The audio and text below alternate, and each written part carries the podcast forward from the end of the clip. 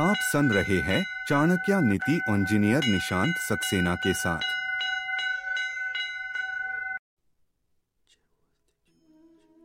नमस्ते, मेरा नाम है निशांत सक्सेना। आइए सुनते हैं चाणक्य नीति।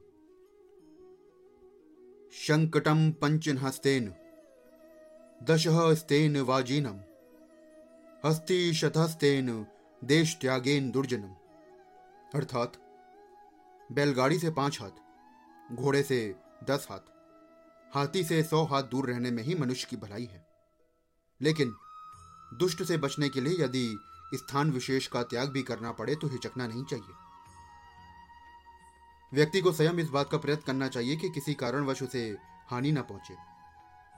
बैलगाड़ी के बिल्कुल निकट चलने से कोई दुर्घटना हो सकती है। घोड़ा किसी भी प्रकार की हानि पहुँचा सकता है।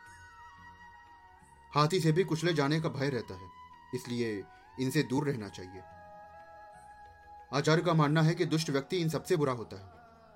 इन सबसे बचने का यदि कोई उपाय ना हो तो व्यक्ति को स्वयं उस स्थान को त्याग देना चाहिए।